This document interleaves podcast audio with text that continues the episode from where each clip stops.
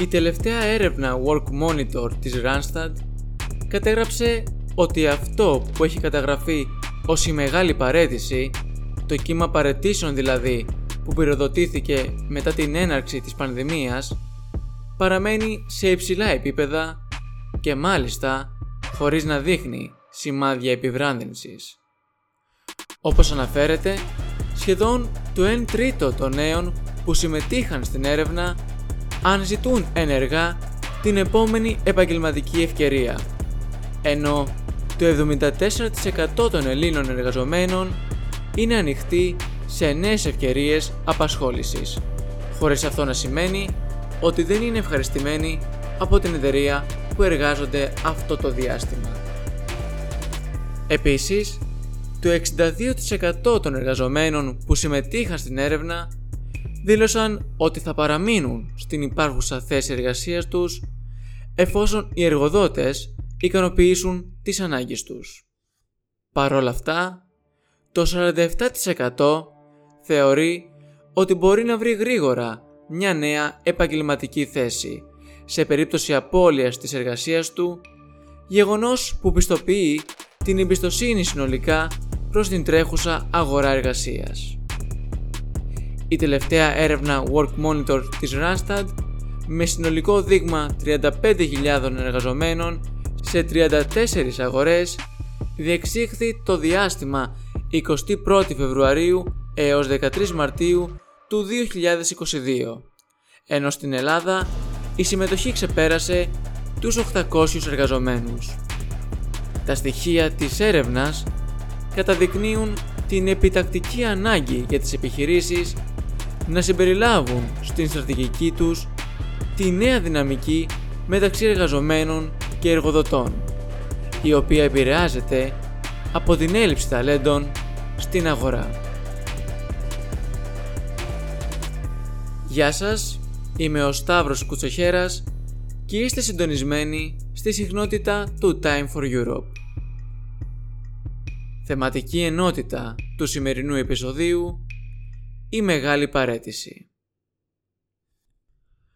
Πολλές εταιρείες προσπαθούν στη σήμερον ημέρα να ερμηνεύσουν το γεγονός πως πολλοί εργαζόμενοι εγκαταλείπουν το άλλοτε υπάρχον εργασιακό περιβάλλον διεκδικώντας καλύτερες συνθήκες εργασίας. Ωστόσο, η έρευνά τους περιορίζεται στη στρατηγική του feedback από τους νεοποσυρθέντες, δίχως να επικεντρωθούν στη στρατηγική feed forward. Τι ψάχνουν δηλαδή οι νέοι στον εργασιακό τους χώρο; Είναι ο μισθός το γιατροσόφι για κάθε είδους δυσαρέσκεια; Κατά πόσο η επαγγελματική ζωή μπορεί να καλύπτει την προσωπική ζωή; Απάντηση σε όλα αυτά τα ερωτήματα θα δώσουν τέσσερις υποψήφιοι εργαζόμενοι του μέλλοντος. Μαζί μας είναι η Εύα Οπόδη, τελειόφοιτη φοιτήτρια του Τμήματος Οργάνωση και Διοίκηση Επιχειρήσεων του Πανεπιστημίου Πυραιός. Καλησπέρα Εύα. Καλησπέρα. Ο Αντώνης Φιτσάκης, τελειόφοιτος φοιτητής του Τμήματος Διοίκησης Επιχειρήσεων του Οικονομικού Πανεπιστημίου Αθηνών. Καλησπέρα Αντώνη. Καλησπέρα Σταύρο, ευχαριστούμε για την πρόσκληση. Η Ελένη Βασιλάκη, απόφοιτη του Τμήματος Κοινωνικής Ανθρωπολογίας του Παντίου Πανεπιστημίου. Καλησπέρα Ελένη. Καλησπέρα. Και ο Θανάσης Δαρεμάς, τελειόφοιτος φοιτητής του Τμήματος Οργάνωση και Διοίκηση Επιχειρήσεων του Πανεπιστημίου Πυραιός. Καλησπέρα Θανάση. Καλησπέρα Σταύρο. Λοιπόν, καλώς ήρθατε όλοι σας στο Time for Europe και ας ξεκινήσουμε ευθύς αμέσως τη συζήτησή μας. Λοιπόν Αντώνη, κατά πόσο θέτεις την προσωπική ζωή ως προτεραιότητα έναντι της επαγγελματικής ζωής;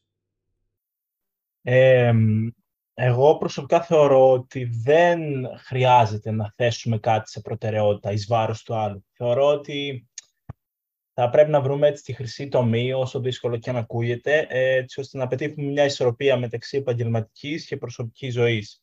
Ε, το γνωρίζω ότι είναι δύσκολο, αλλά πλέον οι επιχειρήσεις κάνουν όλο και περισσότερα βήματα προς αυτή την κατεύθυνση. Ποια είναι η γνώμη σου, Εύα; Εγώ η αλήθεια είναι ότι προς το παρόν, που είμαι τώρα στα πρώτα μου βήματα, στα πρώτα βήματα της καριέρας μου, ε, θέτω σε προτεραιότητα την επαγγελματική μου ζωή και αφήνω την προσωπική μου λίγο πιο πίσω. Ε, ωστόσο, αυτό δεν θα συνεχίσει να γίνεται και δεν φαντάζομαι και τον εαυτό μου να συνεχίσει να το κάνει. Απλά επειδή είναι έτσι η κατάσταση τώρα που πρέπει να επιλέξω την καριέρα μου, βάζω αυτό σε προτεραιότητα. Ποια είναι η δική σου στάση, Ελένη; Λοιπόν, εγώ θα συμφωνήσω με, και με την Εύα και με τον Αντώνη. Ε, και εγώ είμαι έτσι σε περίοδο που έχω κάνει focus περισσότερο στα επαγγελματικά, αλλά γενικότερα θεωρώ ότι πρέπει να υπάρχει ένα balance. Πολύ ωραία, Ελένη. Όσον αφορά εσένα, Θανάση, σε περίπτωση που οι οικονομικές αποδοχές δεν αποτελούσαν τρογοπέδι για την προσωπική διαβίωση, θα εξακολουθούσες να εργάζεσαι; Ε, εγώ να είμαι ειλικρινής σε αυτή την περίπτωση, σίγουρα θα συνέχιζα να εργάζομαι, αλλά δεν ξέρω αν θα συνέχιζα να εργάζομαι σε κάποια ε, δουλειά, ας πούμε, ε, συνηθισμένη, ενώντας σε κάποια εταιρεία ή κάτι τέτοιο. Ίσως θα ε, επιδίωκα να είναι ή κάποια δική μου επιχείρηση, ε, αφού δεν θα είχα κάποιο θέμα με τη, να βγάλω το ποσοζήν μου, είτε ίσως έψαχνα κάποιο πιο δημιουργικό κομμάτι να ασχοληθώ. Εσύ, Αντώνη, θα συνέχισες να εργάζεσαι σε ένα εταιρικό περιβάλλον; εγώ προσωπικά ε, θα συνέχιζα να εργάζομαι, σαφώς, διότι θεωρώ, τώρα δεν, γνωρίζω ακριβώς το τι θα, θα επαγγελόμουν, τι εργασία θα έκανα, ε, Όμως θα συνέχιζα να εργάζομαι γιατί θεωρώ ότι η ανάγκη εργασία προκύπτει, προκύπτει από το γεγονός ότι θέλουμε να αισθανόμαστε ε, αυτή την προσφορά που δίνουμε στην κοινωνία μέσα από την εργασία μας. Άρα είναι κάτι το οποίο και μας αυξάνει την αυτοπεποίθηση και μας κάνει να αισθανόμαστε χρήσιμους. Οπότε λειτουργεί και για μένα αυτό. Δηλαδή, ακόμα και από τα πρώτα μου βήματα τώρα που κάνω πρακτική, έχει, έχει αρχίσει να αυξάνεται η αυτοπεποίθηση μου όσο αφορά την κοινωνική προσφορά. Πολύ ωραία. Ποια είναι η δική σου στάση, Εύα; Ε, θα συμφωνήσω προφανώς και με τα δύο παιδιά, γιατί και εγώ θα συνέχιζα να εργάζομαι. Ε, τίνω να συμφωνήσω πιο πολύ με το Θανάση, γιατί μάλλον και εγώ δεν θα επέλεγα κάτι εταιρικό, αλλά ακόμα και αν το επέλεγα, δεν θα ήθελα να υπάρχει πίεση των στόχων, για παράδειγμα, ε, που μπορεί να έχουν, οι περισσότερες εταιρείες έχουν. Ε, θα έκανα κάτι πιο κοινωνικό, πιο εθελοντικό, ας πούμε, ε, που ήδη θα μου άρεσε να το κάνω, ε, να βοηθήσω και να προσφέρω στην κοινωνία με ένα διαφορετικό τρόπο. Είτε αυτό έχει να κάνει με παιδιά, είτε έχει να κάνει με καθαρισμό του περιβάλλοντος ε, ή και με την ασφάλεια των πολιτών.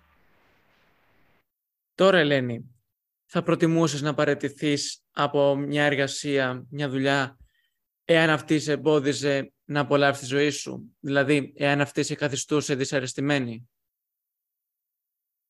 Λοιπόν, κατά τη γνώμη μου θεωρώ ότι το κλίμα σε μια εργασία ίσως παίζει σημαντικότερο ρόλο από τις απολαβές, οπότε ναι, αν ήμουν σε μια εργασία που μπορεί ναι, με να είχε καλές ε, απολαβές, αλλά το κλίμα να ήταν, ε, θα χαρακτηρίσω τον όρο τοξικό, ναι, θα προτιμούσα να παρετηθώ και να βρω κάτι άλλο. Ποια είναι η δική σου θέση, Θανάση;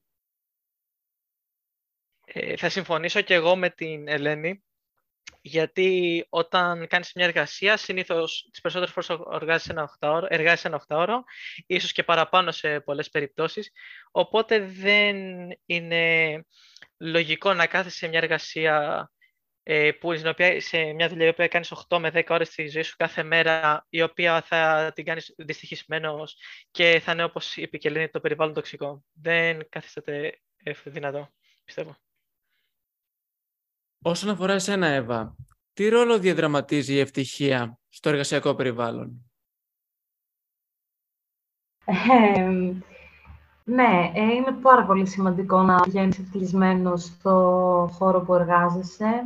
Ε, είναι πολύ σημαντικό να ξέρεις τι κάνεις, να ξέρεις τι προσφέρεις και να έχεις έτσι και να προσπαθείς να έχεις και τα κατάλληλα εφόδια και συνέχεια να εξελίσσεσαι σαν άνθρωπος.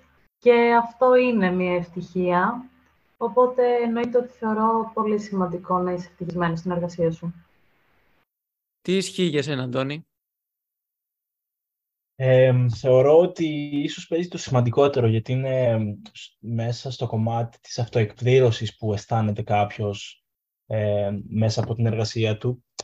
Και θεωρώ το σημαντικότερο γιατί είναι αυτή που παρακινεί και κάνει τον εργαζόμενο να, να, να κάνει engage περισσότερο, να συσχετίζεται περισσότερο με τα επαγγελματικά δρόμενα. Και κατά συνέπεια αυτό είναι προς όφελος και της εταιρείας αφού γίνεται πιο αποδοτική με αυτόν τον τρόπο. Ωστόσο, Αντώνη, θα μπορούσε να ήσουν ευτυχισμένος και ικανοποιημένος σε ένα εργασιακό περιβάλλον όπου οι δικές σου προσωπικές αξίες δεν συμβαδίζουν με τις αξίες και την κουλτούρα της εταιρείας που εργάζεσαι; Δεν, ε, δεν θα μπορούσα να εργαστώ σε μια επιχείρηση η οποία ε, δεν ταυτίζεται με τις δικές μου αξίες και τα δικά μου ε, θέλω και πιστεύω, γιατί δεν θα αισθανόμουν εαυτός μου στη συγκεκριμένη εργασία. Και όλο αυτό θα οδηγούσε στο ότι δεν θα μπορούσα να αισθανθώ άνετα είτε με τους συναδέλφους μου, είτε με το αντικείμενο της εργασίας. Ποια είναι η δική σου θέση, Θανάση; Ε, εγώ τίνω να συμφωνήσω με αυτό που είπε ο Αντώνης και θέλω να προσθέσω ότι ε, άμα, άμα κάνεις μια εργασία στην οποία οι, οι αξίες σου δεν συμβαδίζουν με τη εταιρεία, η, ε, η κουλτούρα κτλ. Τότε εν τέλει απλά θα οδηγήσει να δουλεύεις σε μια εικονική φούσκα η οποία κάποια στιγμή θα σκάσει. Και εν τέλει φτάνουμε και εκεί που είπαμε πιο πριν. Οπότε στην ουσία θα φτάσεις να κάνεις κάτι το οποίο είτε δεν σε ενδιαφέρει, δεν σε αρέσει το περιβάλλον στο οποίο δουλεύεις, είτε δεν σε αρέσει το ίδιο το αντικείμενο. Οπότε εν τέλει και πάλι φτάνεις στο να γίνεσαι δυστυχισμένος στην εργασία σου. Τώρα, Ελένη, όσον αφορά εσένα, ποια είναι η στάση σου απέναντι στα ευέλικτα μοντέλα εργασίας; Αποτελεί η τηλεργασία σημαντική προϋπόθεση εργασίας για εσένα;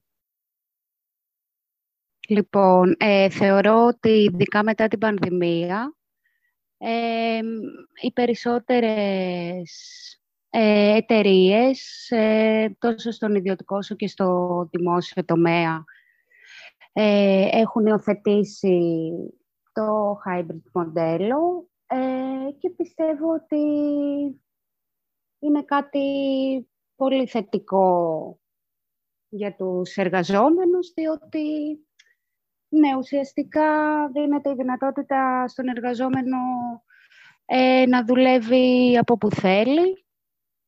Και τώρα ειδικά και με τον με το χαμό που γίνεται με τον COVID ε, και την έξαρση που υπάρχει αναπεριόδους, θεωρώ είναι και από υγειονομικής άποψης πολύ θετικό.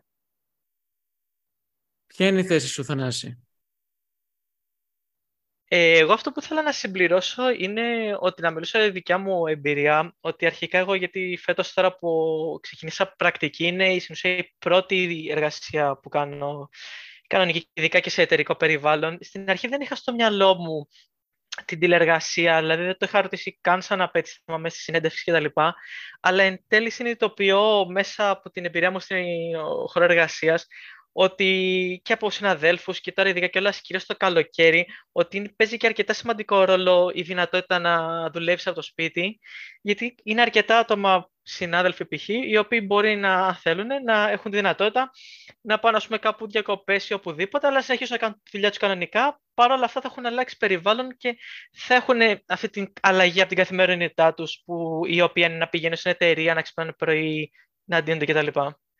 Και αυτό έχω παρατηρήσει και από πολλούς, ε, από πολλά άτομα που έχω μιλήσει ε, από συνεντεύξεις και τα λοιπά, ότι θέλουν αρκετά άτομα που ζητάνε τη δυνατότητα αποκλειστικής τηλεργασίας ή και ε, περισσότερη τη εργασία να γίνεται απομακρυσμένη από το, ναι, ναι, από το σπίτι και γιατί τους δίνει και δυνατότητα να δουλέψουν και όχι αναγκαστικά μόνο στην κατοικία κοντά στην περιοχή που ζουν, αλλά και σε άλλες περιοχές της Ελλάδας οι οποίες ε, δεν θα μπορούσαν να μετακομίσουν εκεί και έτσι έχουν και περισσότερες ευκαιρίες για δουλειά. Ποια είναι η θέση σου, Αντώνη;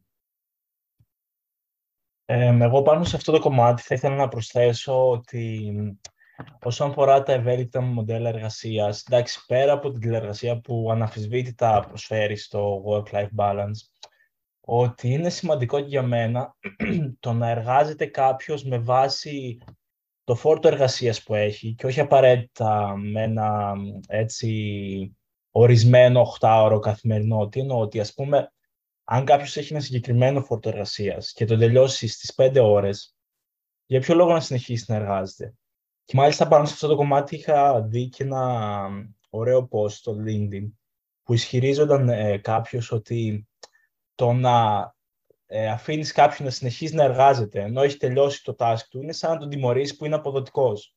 Σαν να τον τιμωρήσει που κατάφερε να τελειώσει την εργασία του πριν την ώρα του. Και έτσι μ' άρεσε ο τρόπος σκέψης αυτός και μου έμεινε αυτό. Εσύ, Εύα, έχεις να μας πεις κάποια εμπειρία σχετικά με την τηλεργασία και την ανάγκη του να υπάρχει σε, μια, σε ένα εταιρικό περιβάλλον; Ε, νιώθω αυτή ότι είναι γραμμένη για μένα, βασικά. Ε, είμαι φαν της τηλεργασίας, παρόλο που δεν έχω δοκιμάσει, δεν το έχω δοκιμάσει, αλήθεια είναι. Ε, ωστόσο, θεωρώ ότι είναι από τις κυριότερες προϋποθέσεις. Ε, προσωπικά, αν αναζητήσω εργασία στο μέλλον, θα είναι ίσως και η πρώτη προϋπόθεση. Δηλαδή, στα φίλτρα που θα ψάξω, ε, θα έχει σίγουρα το ενδεχόμενο να είναι και remotely και υβριδικό μοντέλο. Το, το να είναι πλήρως εξ αποστάσεως δεν ξέρω αν θα μου τέριαζε, γιατί σίγουρα έχει και μειονεκτήματα. Δεν, ίσως κάποιος να μην μπορεί να δουλέψει χωρίς την επίβλεψη κάποιου άλλου, που είναι και αυτό πολύ σημαντικό. Ε, επίσης, μπορεί το περιβάλλον του σπιτιού σου να μην είναι κατάλληλο ε, ώστε να εργάζεσαι. Προσωπικά το θεωρώ πάρα πολύ σημαντικό και η αλήθεια είναι ότι μου δείχνει και σε τι περιβάλλον εταιρεία δουλεύω. Δηλαδή, θεωρώ ότι σέβεται τον εργαζόμενο κάποια εταιρεία που προσφέρει έστω και την δυνατότητα στον εργαζόμενο να δουλέψει όπως αυτός θέλει και από όπου θέλει. Πάρα πολύ ωραία. Τώρα, Θανάση, θεωρείς πως η δυνατότητα επαγγελματικής εξέλιξης σε ένα εταιρικό περιβάλλον είναι σημαντική προϋπόθεση για να παραμείνεις; Δηλαδή, η παροχή ευκαιριών σε ένα εργασιακό χώρο θεωρείται ένα από τα πιο κρίσιμα στοιχεία παραμονής σε μια εταιρεία; Ε, θεωρώ ότι είναι πολύ σημαντικό να υπάρχουν προοπτικές εξέλιξης στον εργασιακό σου χώρο ε, νομίζω κιόλας κανείς δεν θέλει να μένει στάσιμο σε μια κατάσταση για πάρα πολύ καιρό, κυρίως στην του, ε, στον εργασιακό του χώρο κιόλας. Ε, οπότε ναι, νομίζω το να μπορείς να εξελίσσεσαι στην εργασία σου και να γίνεσαι καλύτερος πάνω σε αυτό που κάνεις και να ανταμείβεσαι κιόλας εν τέλει γι' αυτό ε, παίρνοντας περισσότερες αρμοδιότητες ή κάποιο, κάποια καλύτερη θέση, κάποιο καλύτερο μισθό στην ίδια σου την εταιρεία που δουλεύει τόσο καιρό, νομίζω είναι πολύ σημαντικό. Γιατί εκπληρώνει και το αίσθημα ε, επιβράβευσης που, που, που θέλει κάποιος να έχει. Όσον αφορά σε έναν Αντώνη, τι ισχύει; Εγώ σε αυτή την ερώτηση θα ήθελα να προσθέσω, να προσθέσω την προσωπική μου εμπειρία. Στον φορέα που κάνω την πρακτική μου, μια εταιρεία ε, στελέχος ανθρώπινου δυναμικού, ε, με την μικρή έτσι, σύντομη συναστροφή που έχουμε ενδυνάμει εργαζόμενους, παρατηρώ ότι οι περισσότεροι, ενώ βρίσκονται σε εργασία και ενώ μπορεί να είναι ικανοποιημένοι από αυτή κατά τα άλλα, το γεγονός ότι δεν τους, δίνονται, δεν τους δίνεται η ευκαιρία να εξελιχθούν και να ανελιχθούν ιεραρχικά, είναι αυτό που τους κάνει να ψάχνουν εργασία, ενώ, ενώ στην τωρινή τους εργασία πάνε όλα καλά. Καταλαβαίνετε λοιπόν πόσο σημαντικό είναι κάποιος να, να, μην φτάνει στο ταβάνι του τόσο εύκολα, γιατί είναι και ο λόγος που παρακινείται κάποιος, που δίνει τον καλύτερο του εαυτό, ένας από τους λόγους μάλλον, που δίνει τον καλύτερο του εαυτό έτσι ώστε να εξελίσσεται. Πολύ σωστά, Αντώνη. Όσον αφορά εσένα τώρα, Εύα, η χορήγηση αυξημένων παροχών πέραν του μισθού ε, είναι κάτι που αποτελεί προαπαιτούμενο για να δεχθείς μια θέση εργασίας. Ε, προς το παρόν, όπως ξαναείπα και στην αρχή, ε, επειδή βρίσκομαι στα πρώτα βήματα της καριέρας μου, ε, είμαι διατεθειμένη μέχρι ένα σημείο ε, να μην έχω τρομερές απαιτήσεις, η αλήθεια είναι, ε, και μισθολογικά και σε σχέση με παροχές. Ε, βέβαια, στην πορεία εννοείται ότι αυτό αλλάζει, που θα είμαι κι εγώ σίγουρη για το τι προσφέρω και για το τι προσόντα έχω. Ε, οπότε, προς το παρόν θα πω ότι δεν είναι τόσο προαπαιτούμενο, εννοείται μακάρι να το έχω και στη συνέχεια θα γίνει, ελπίζω. Τι ισχύει για σένα, Αντώνη; Ε, οι απαιτήσεις που έχω εγώ από την ε, εργασία μου είναι να, να έχω το αίσθημα ε, ικανοποίησης όσον αφορά ότι αυτό που προσφέρω εκτιμάται και ανταμείβεται από τον εργοδότη μου. Δεν έχω, όπως είπε και Εύα πολύ σωστά, επειδή είμαι στα πρώτα, στα πρώτα βήματα της επαγγελματικής καριέρας μου, δεν έχω κάποια τρελή απέτηση. Εννοείται ε, πέρα από το γεγονός ότι θα ήθελα να, θέλω να ζήσω οικονομικά ανεξάρτητος, δηλαδή θα ήθελα ο μισθός να μπορεί να καλύπτει τα βιοπροστικά έξοδα που έχω, ε, πέρα από αυτό θα ήθελα απλά να έχω, να, έχω το αίσθημα, οι παροχές που μου δίνονται γενικότερα, ότι εκτιμά, εκτιμά η εταιρεία και ο εργοδότης μου αυτό που παρέχω και αυτό που προσφέρω στην εταιρεία γενικότερα. Πάρα πολύ ωραία. Όσον αφορά τώρα σε ένα Θανάση, τι ισχύει για τη δημιουργικότητα και την αναγνώριση της αξίας της προσφοράς σου στον εργασιακό χώρο; Είναι δηλαδή κάτι πάρα πολύ σημαντικό να αναγνωρίζει ο εργοδότης σου ή ο προϊστάμενός σου την ε, προσφορά σου, το έργο σου στην εταιρεία; Θεωρώ είναι πολύ σημαντικό να υπάρχει αυτή το, η αίσθηση αναγνώρισης στην εργασία σου, γιατί θες να... Νομίζω όλοι θέλουμε όταν κάνουμε κάτι, όταν ας πούμε, μέχρι και σε πιο απλό και σε καθημερινή βάση, όταν κάνεις κάποια πράξη για κάποιον άλλο, θες ας πούμε, να, να νιώθεις ένα, ας πούμε, ότι άλλος είναι ευχαριστημένος από αυτό, ότι σε ευχαριστεί π.χ. και τα λοιπά στο πιο απλό τομέα. Οπότε και είναι έτσι λογικό, είναι και στην εργασία σου, όταν κάνεις ε, ένα task π.χ. ή οτιδήποτε, θες να υπάρχει αυτό το αίσθημα ε, αναγνώρισης της δουλειάς σου από τον, από τον εργοδότη σου. Πολύ ωραία. Ποια είναι η θέση σου, Ελένη; Θα συμφωνήσω με το Θανάση και εντάξει, ουσιαστικά ε, επιβραβεύεσαι κατά κάποιο τρόπο και νομίζω σε παρακινεί αυτό να γίνεις και καλύτερος, να εξελιχθείς περαιτέρω. Όσον αφορά εσένα τώρα, Αντώνη, ποια είναι η σημασία που δίνεις στις οικονομικές απολαβές; Δηλαδή, παρόλο ότι η αναγνώση της εργασίας, το εργασιακό περιβάλλον, η προσφορά ευκαιριών είναι ένα σημαντικό κομμάτι, θεωρείς πως το χρηματικό ποσό είναι αυτό που λέμε το απαραίτητο βήμα για να πεις το ναι σε μια θέση εργασίας; Ε, θεωρώ πως ναι, είναι ένα από τα απαραίτητα βήματα.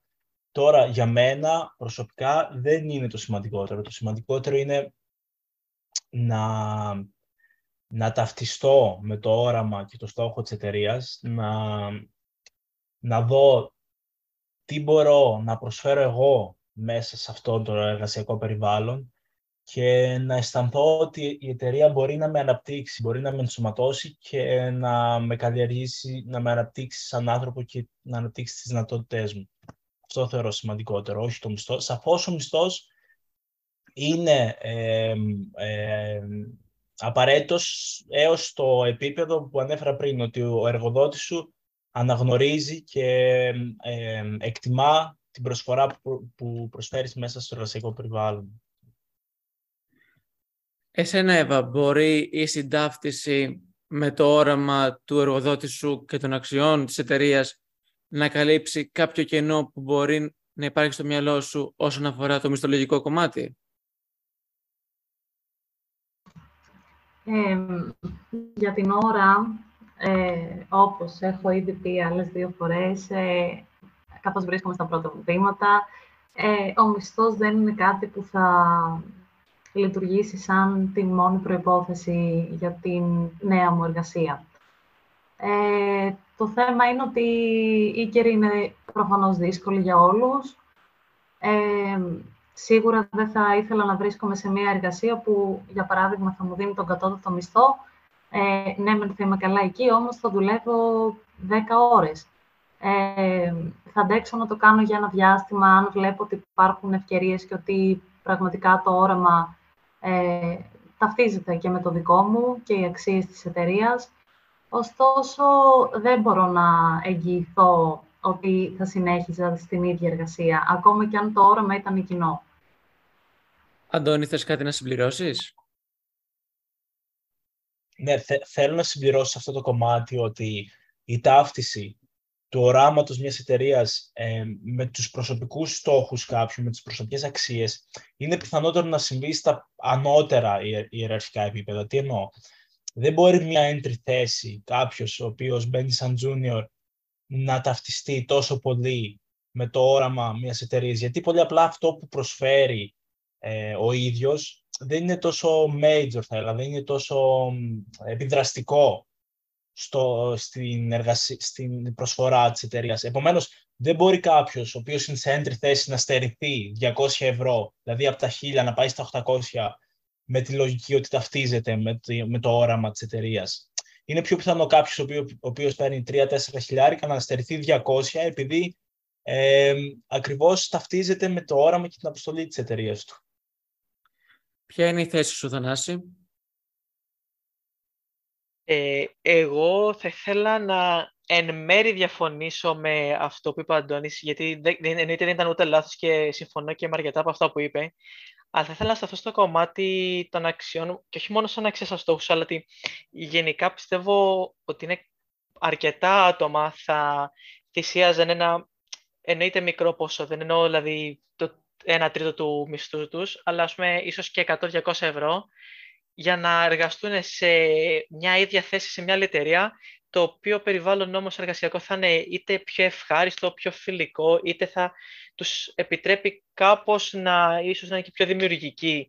Γιατί εν τέλει αν αυτό δεν τους το επιτρέπει το εργασιακό περιβάλλον, είτε είναι εχθρικό, είτε είναι αυτό που είπαμε και πιο πριν τοξικό, ε, εν τέλει νομίζω ότι απλά φτάνουν σε έναν κορεσμό στην εργασία τους και απλά θα ε, να φτάσουν να είναι δυστυχισμένοι στην ίδια τους στην εργασία, όπως είπαμε και πιο πριν, και απλά εν τέλει θα φύγουν. Έχεις κάτι να συμπληρώσεις, Αντώνη; Ναι, ήθελα λίγο να ξεκαθαρίσω τη θέση μου στην ερώτηση που έκανες και στην απάντηση που έδωσα προηγουμένως. Ε, ε, ίσως ε, είχα μια σύγχυση στο μυαλό μου μεταξύ των όρων όραμα και κουλτούρα. Εννοείται ότι με την κουλτούρα, εφόσον εγώ δεν ταυτίζομαι, ή μάλλον εφόσον ταυτίζομαι με την κουλτούρα μιας εταιρείας, θα μπορούσα να θυσιάσω ένα χι ποσό για να εργαστώ σε ένα περιβάλλον που ξέρω ότι θα, θα είμαι ικανοποιημένος και θα μπορώ να αισθάνομαι άνετα. Αυτό που ήθελα να πω πριν είναι ότι δύσκολα ε, ε, μία ε, entry level θέση μπορεί να ταυτιστεί με το όραμα, αυτό ήθελα να πω, με το όραμα μιας εταιρείας όταν, όταν κάποιος σε μία entry θέση δεν έχει καμία, κανένα λόγο στη στρατηγική μιας εταιρείας. Δηλαδή, ένας που είναι διοικητικά ανώτερος και χαράσει τη στρατηγική και την πορεία μιας εταιρείας, είναι πολύ πιο πιθανό να ταυτιστεί με το όραμα, γιατί κατά κάποιο τρόπο αυτός χαράσει και το όραμα. Παρά από κάποιον που είναι σε μια junior θέση και κάνει κάτι πολύ απλό, κάτι τυποποιημένο. Αυτό ήθελα να, να παρατηρήσω. Πολύ κατανοητό, Αντώνη. Ελένη, έχεις κάτι να συμπληρώσεις ε, στην όλη συζήτηση; Ε, Ουσιαστικά, εγώ αυτό που ήθελα να πω συμβαδίζει με αυτά που είπε ο Θανάσης. Ε, θεωρώ, όσον αφορά τις αξίες και την κουλτούρα μιας εταιρείας, ότι βλέπουμε πολλούς εργαζόμενους ε, σε junior θέσεις να μην μπορούν να συμβαδίσουν, ε, ακόμα και αν είναι καλύτερα, τα, καλύτερες οι απολαβές, Ε, π.χ. πολύ συχνό αυτό είναι στο, στις ναυτιλιακές εταιρείες, όπου ως επιτοπλίστων ε, η μισθή είναι αρκετά καλή, ε, αλλά βλέπουμε πολλούς ανθρώπους να μας λένε ότι επέλεξαν τελικά άλλη πορεία, διότι το κλίμα ήταν ε, πολύ strict, ε, καθόλου φιλικό, οπότε όλο αυτό θυσίασαν κατά κάποιο τρόπο ε, ένα καλύτερο μισθό για να κερδίσουν ένα καλύτερο εργασιακό περιβάλλον. Αυτό ήθελα να πω πάνω σε αυτά που είπαν τα παιδιά. Ε, και ότι επίσης αυτό, σε αυτό καμιά φορά παίζουν ρόλο και οι συγκυρίες, διότι ένας άνθρωπος ο οποίος, ας πούμε, δεν έχει να συντηρήσει οικογένεια, μπορεί πιο εύκολα ε, να κινηθεί ε, από ένα εργασιακό περιβάλλον σε ένα άλλο, ενώ ένας άνθρωπος ο οποίος ας πούμε, έχει χτίσει μια πορεία και είναι σε μια καλή θέση, ε, μισθολογικά εννοώ, ε, από τη στιγμή που μπορεί πούμε, να έχει οικογένεια, να έχει περισσότερες υποχρεώσεις, δεν του είναι τόσο εύκολα, εύκολο να αφήσει αυτό ε, για να πάει σε ένα περιβάλλον που ναι μεν ε, οι συνθήκες μπορεί να είναι καλύτερες, αλλά να θυσιάσει ένα χρηματικό ποσό. Πάρα πολύ ωραία. Τώρα, ολοκληρώνοντας την κουβέντα μας, θα ήθελα να μου πεις, Εύα, εφόσον θέτεις και το κριτήριο το ότι εσύ βρίσκεσαι στα πρώτα στάδια της επαγγελματικής σου ε, πορείας και καριέρας, μπορεί ακόμα και σε αυτό το στάδιο το μέγεθος των οικονομικών απολαβών να υπερτερήσει του μεγέθους της δυσαρέσκειας που μπορεί να νιώθεις ε, σε ένα εργασιακό περιβάλλον; Ε, δεν είμαι σίγουρη ότι μπορώ να το απαντήσω έτσι αυτό το με ειλικρίνη, γιατί έχω δοκιμάσει μόνο τη συγκεκριμένη στην οποία εργάζομαι αυτή τη στιγμή και δεν έχω κανένα παράπονο. Ε, εάν δώσω στον εαυτό μου έτσι ένα παράδειγμα ότι ε, μένω στην εταιρεία και ξεκινάω κανονική εργασία επιπληρωμή ε, και αρχίσει να μην μου αρέσει καθόλου το κλίμα. Ε, η αλήθεια είναι ότι θα κάνω υπομονή, περίπου πιστεύω για ένα εξάμεινο, ε, ανάλογα βέβαια και το μέγεθος της δυσαρέσκειας που θα υπάρχει. Ε, και στη συνέχεια θα έψαχνα σίγουρα για κάτι άλλο. Ή με το που θα ένιωθα εγώ ότι δεν, δεν μπορώ να συνεχίσω σε αυτή την εργασία, θα ξεκίναγα να ψάξω κατευθείαν τι άλλο. Εσένα, Αντώνη, ποια είναι η στάση σου;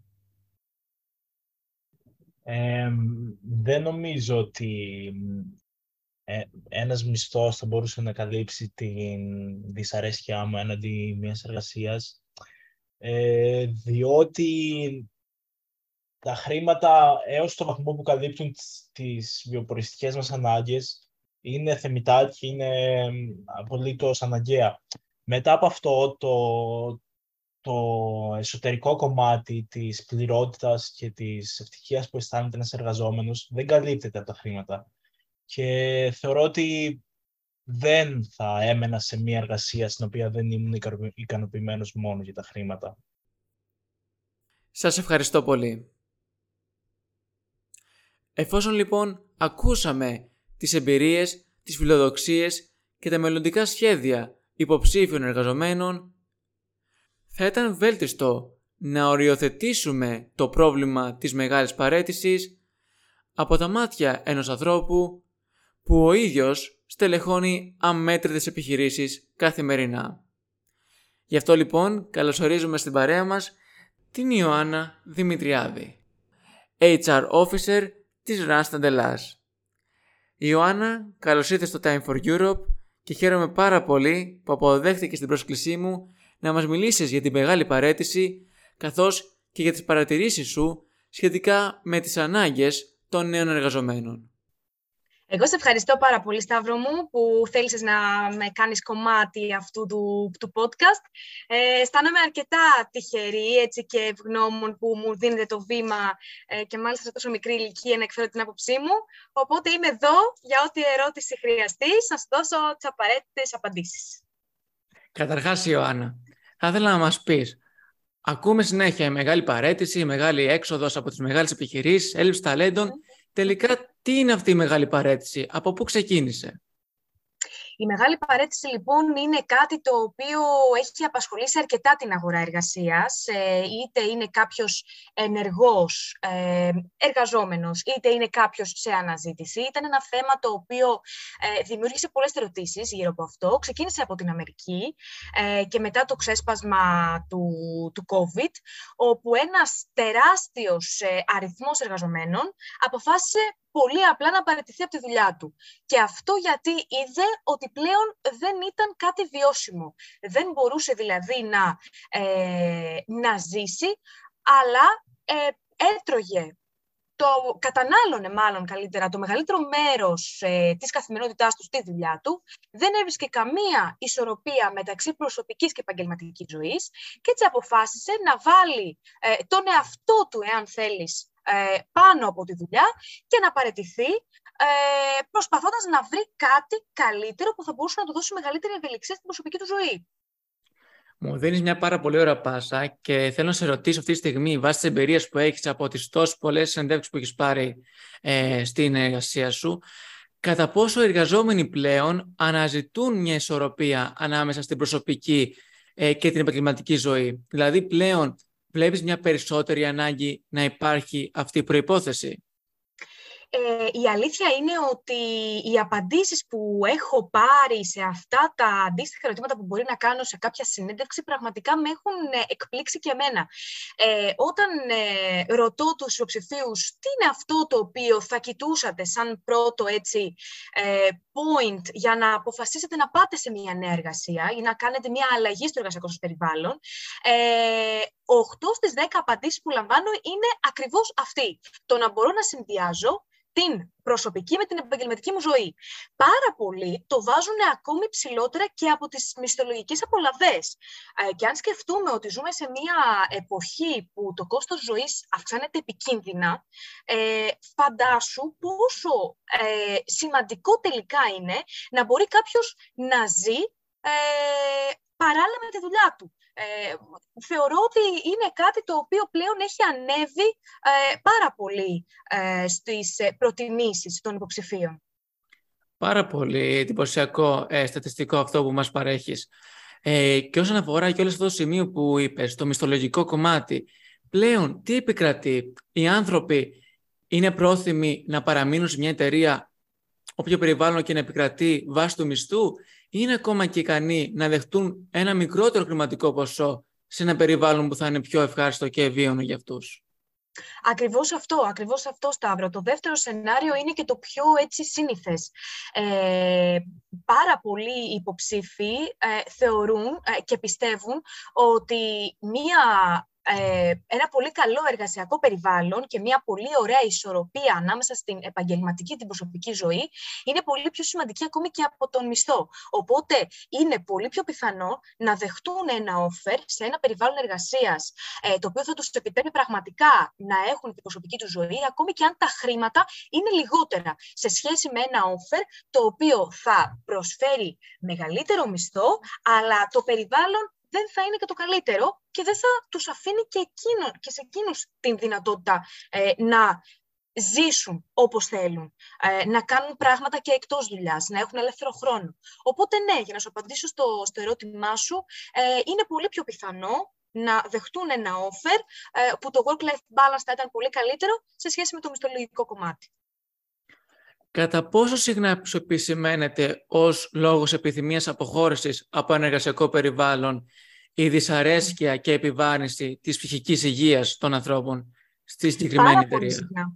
Πάρα πολύ συχνά, Σταύρο, πάρα πολύ συχνά και είναι επίσης κάτι το οποίο μου κάνει εντύπωση γιατί θεωρώ ότι τα προηγούμενα χρόνια δεν υπήρχε ε, αυτό έτσι το κίνημα και αυτή η ανάγκη από τα ταλέντα της αγοράς. Ε, πάρα πολλοί υποψήφοι, μεγάλος αριθμός, ε, μου λέει το ότι εγώ βρίσκομαι αυτή τη στιγμή σε ένα τοξικό εργασιακό περιβάλλον και μάλιστα χρησιμοποιούν ακριβώς και την ίδια λέξη, το τοξικό, ε, και θέλω να αποχωρήσω γιατί πραγματικά επηρεάζει την ψυχική μου υγεία. Εκτός ότι δεν μου αφήνει χρόνο για πράγματα, όπως ήδη είπαμε προηγουμένως, αλλά με επηρεάζει και ψυχικά. Ε, μου δημιουργεί, με στρεσάρει πάρα πολύ, μου δημιουργεί τεράστιο άγχος σε, σε επίπεδα του να μην μπορώ, ας πούμε, να ε, ξεκουραστώ ακόμη και μετά το ωράριο εργασίας μου. Οπότε, ναι, είναι ένα πάρα πολύ συχνό φαινόμενο ε, ένα τοξικό περιβάλλον να επηρεάζει την ψυχική υγεία ενός εργαζομένου και γι' αυτόν ακριβώς το λόγο να αποφασίσει να αναζητήσει κάτι διαφορετικό. Επισήμενες μια λέξη κλειδί όμως, ο χρονος Παρατηρούμε ακόμα και στη σύγχρονη εποχή να επικρατεί μια εργασιακή εξουθένωση στον εργασιακό χώρο ή είναι κάτι που έχει μείνει στο παρελθόν; Νομίζω πως αυτό έχει να κάνει λιγάκι με την, με την εμπειρία και με το ποιο, σε ποιο σημείο βρίσκεται ο εκάστοτε υποψήφιος. Εάν μιλήσουμε για έναν ε, φοιτητή ή για κάποιον ο οποίος όπως και να έχει οποιασδήποτε ηλικία καν είναι, κάνει τώρα το ξεκίνημά του επαγγελματικά, βλέπουμε ότι δεν υπάρχει προφανώς πολύ μεγάλη εργασιακή εξουθένωση, βλέπουμε πολύ μεγάλη όρεξη για δουλειά, ε, ακόμη και σε επίπεδα που εμένα προσωπικά με συναρπάζουν. Ε, είναι σε θέση να θυσιάσουν κάποια πράγματα την προσωπική τους ζωή και κάποιο προσωπικό τους χρόνο ε, για να ασχοληθούν με τη δουλειά τους και να έχουν το επιθυμητό αποτέλεσμα. Αλλά όσο προχωρούμε ε, στα χρόνια προϋπηρεσίας των ανθρώπων υπάρχει αυτή η εργασιακή εξουθένωση. Ακριβώς γιατί οι άνθρωποι έχουν δώσει το 110% του χρόνου τους στην δουλειά και ε, πολύ πιθανόν να μην έχουν λάβει για τα δικά τους standards ε, την ε, αντίστοιχη έτσι, αποζημίωση σε εισαγωγικά θα έλεγα. Οπότε ναι, αρχίζει και υπάρχει αυτή η εργασιακή εξουθένωση και η αναζήτηση ενός περιβάλλοντος που θα είναι οι αρμοδιότητες και η καθημερινότητα πιο στρωτή που θα μπορεί να μοιράζει το χρόνο του σε δουλειά και σε προσωπική ζωή, προκειμένου να μην υπάρχει αυτό το, το breakout που βλέπουμε πολύ συχνά σαν όρο. Αναζητούν οι εργαζόμενοι συχνά μια εξέλιξη στον εργασιακό χώρο και συχνά δηλαδή μπορεί αυτό να αποτελέσει και μια προϋπόθεση ώστε να έχει το νου του και για μια μελλοντική εργασία και δηλαδή αποχώρηση από τη τρέχουσα δουλειά.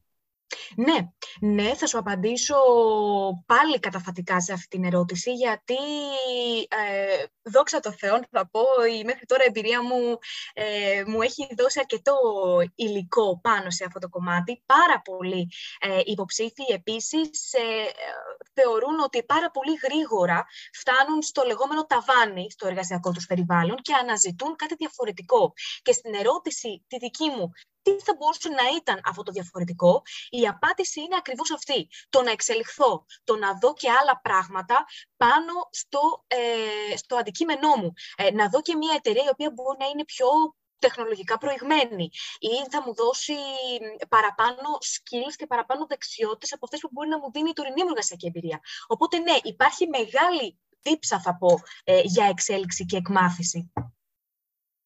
Παραμένοντας στο εργασιακό περιβάλλον, Πόσο σημαντικό παρατηρείς ότι είναι για τους νέους υποψήφιους οι προσωπικές τους αξίες να συμβαδίζουν με την κουλτούρα της εταιρείας, με αυτό που πρεσβεύει δηλαδή ως εταιρεία.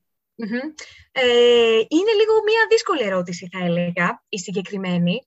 Ε, Βλέπω, ειδικότερα στους νέους υποψηφίους, ότι υπάρχει μία ανάγκη να ε, απασχολούνται σε ένα εργασιακό περιβάλλον, το οποίο θα τους εκφράζει ε, και σαν χαρακτήρες και σαν προσωπικότητες. Ε, είναι κάτι που, που το βλέπω, η αλήθεια είναι, και το παρατηρώ, ε, για περιπτώσεις που έχουν αρνηθεί κάποια πρόταση εργασίας ακριβώς γιατί η εταιρεία δεν πρεσβεύει αυτό το οποίο ε, πρεσβεύει και ο εκάστοτε χαρακτήρας του υποψηφίου. Από την άλλη όμως υπάρχουν και περιπτώσεις, ε, κυρίως όπως σου είπα νέων υποψηφίων, που προκειμένου να κάνουν το πρώτο βήμα και να μπουν στον εργασιακό στίβο, ε, δέχονται να απασχοληθούν και σε κάποιο περιβάλλον το οποίο δεν θα ήταν 100% εναρμονισμένο με τις δικές τους αξίες. Βεβαίως, δεν είναι κάτι το οποίο συναντώ συχνά, γιατί ε, Ευτυχώς ε, πάρα πολλοί έτσι, οι νέοι, αλλά και μεγαλύτεροι σε ηλικία άνθρωποι με περισσότερη εργασιακή εμπειρία, ε, θέλουν να είναι σε περιβάλλοντα στα οποία αισθάνονται ότι μπορούν να μιλήσουν ελεύθερα, ε, να μοιραστούν τις απόψεις τους, να μοιραστούν τις ιδέες τους, χωρίς να υπάρχει κάποιο αρνητικό κλίμα. Ε, οπότε ναι, υπάρχει αυτό ε, για το οποίο ε, με ρώτησες, αλλά ε, υπάρχει και η αντίθετη πλευρά. Θα δούμε πώς θα κυλήσουν τα πράγματα, πώς θα πάει η αγορά, πώς θα θελήσει έτσι, η καινούργια γενιά να προχωρήσει ε, περισσότερο, οπότε θα διαμορφωθούν και τα πράγματα είτε από, το, από τη μία πλευρά είτε από την άλλη. Πολύ σωστά. Επιστρέφοντας λοιπόν στη σύγχρονη εποχή, στη συνθήκη νούμερο 1. Τι ισχύει με την ευέλικτη εργασία; Λοιπόν, η ευέλικτη εργασία, πολύ μείζον ε, θέμα αυτό το οποίο έτσι βάζεις στο τραπέζι εγώ θα πω ότι αυτό το οποίο παρατηρώ στην αγορά εργασίας είναι ότι ε, δεν υπάρχει καμία ευελιξία ε, σε αυτό το κομμάτι. Ε, πάρα πολλές θέσεις εργασίας ε, και πάρα πολλά εργασιακά περιβάλλοντα πρεσβεύουν την 100% εργασία από το γραφείο.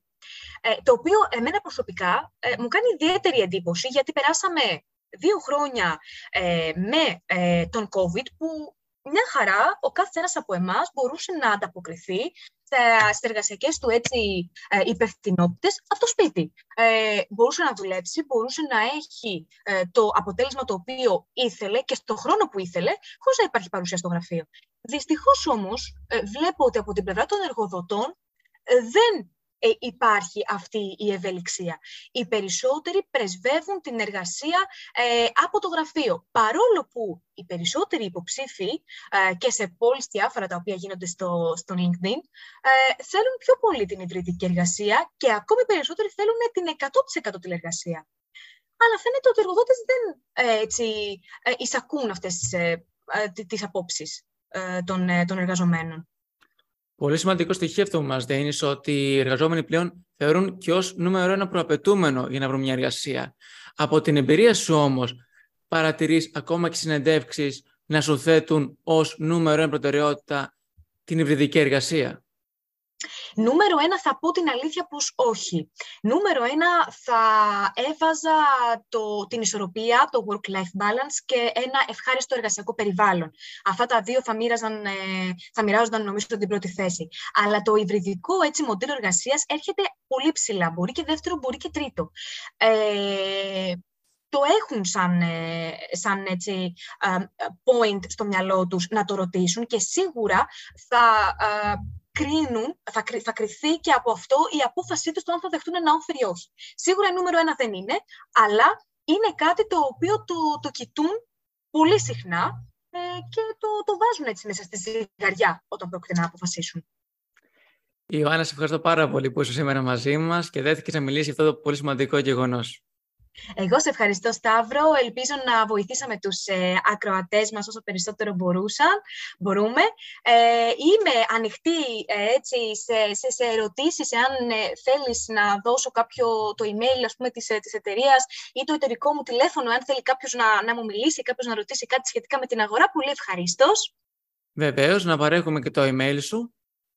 Φυσικά μπορώ να το πω και όποιος έτσι θέλει να το καταγράψει. Ε, είναι ε, στα αγγλικά όλα μικρά γράμματα και ενωμένα. Είναι I από το Ιωάννα, I Δημητριάδη, πάλι όλα με I, παπάκι randstad.gr. Εάν κάποιος δεν το άκουσε σωστά ή κάποιος μπερδεύτηκε, μπαίνοντας στην ιστοσελίδα της Randstad, randstad.gr ε, και αναζητήσει το όνομά μου, Δημητριάδη Ιωάννα, θα βγάλει το contact page και εκεί θα δει και το email μου και εννοείται να, να μου μιλήσει και θα χαρώ πάρα πολύ να έρθουμε σε επικοινωνία. Οποιαδήποτε λοιπόν πληροφορία ή απορία έχετε, μπορείτε να στείλετε άμεσα στην Ιωάννα. Ιωάννα, σε ευχαριστώ πάρα πολύ. Κι εγώ, κι εγώ σε ευχαριστώ, Σταύρο. Και κάπου εδώ ολοκληρώθηκε και το σημερινό επεισόδιο του Time for Europe. Εσείς μην ξεχάσετε να στείλετε τα σχόλιά σας και στο email της εκπομπής timeforeurope gmail.com Μέχρι την επόμενη φορά. Να είστε όλοι καλά. Και να θυμάστε, πάντοτε είναι ώρα για Ευρώπη.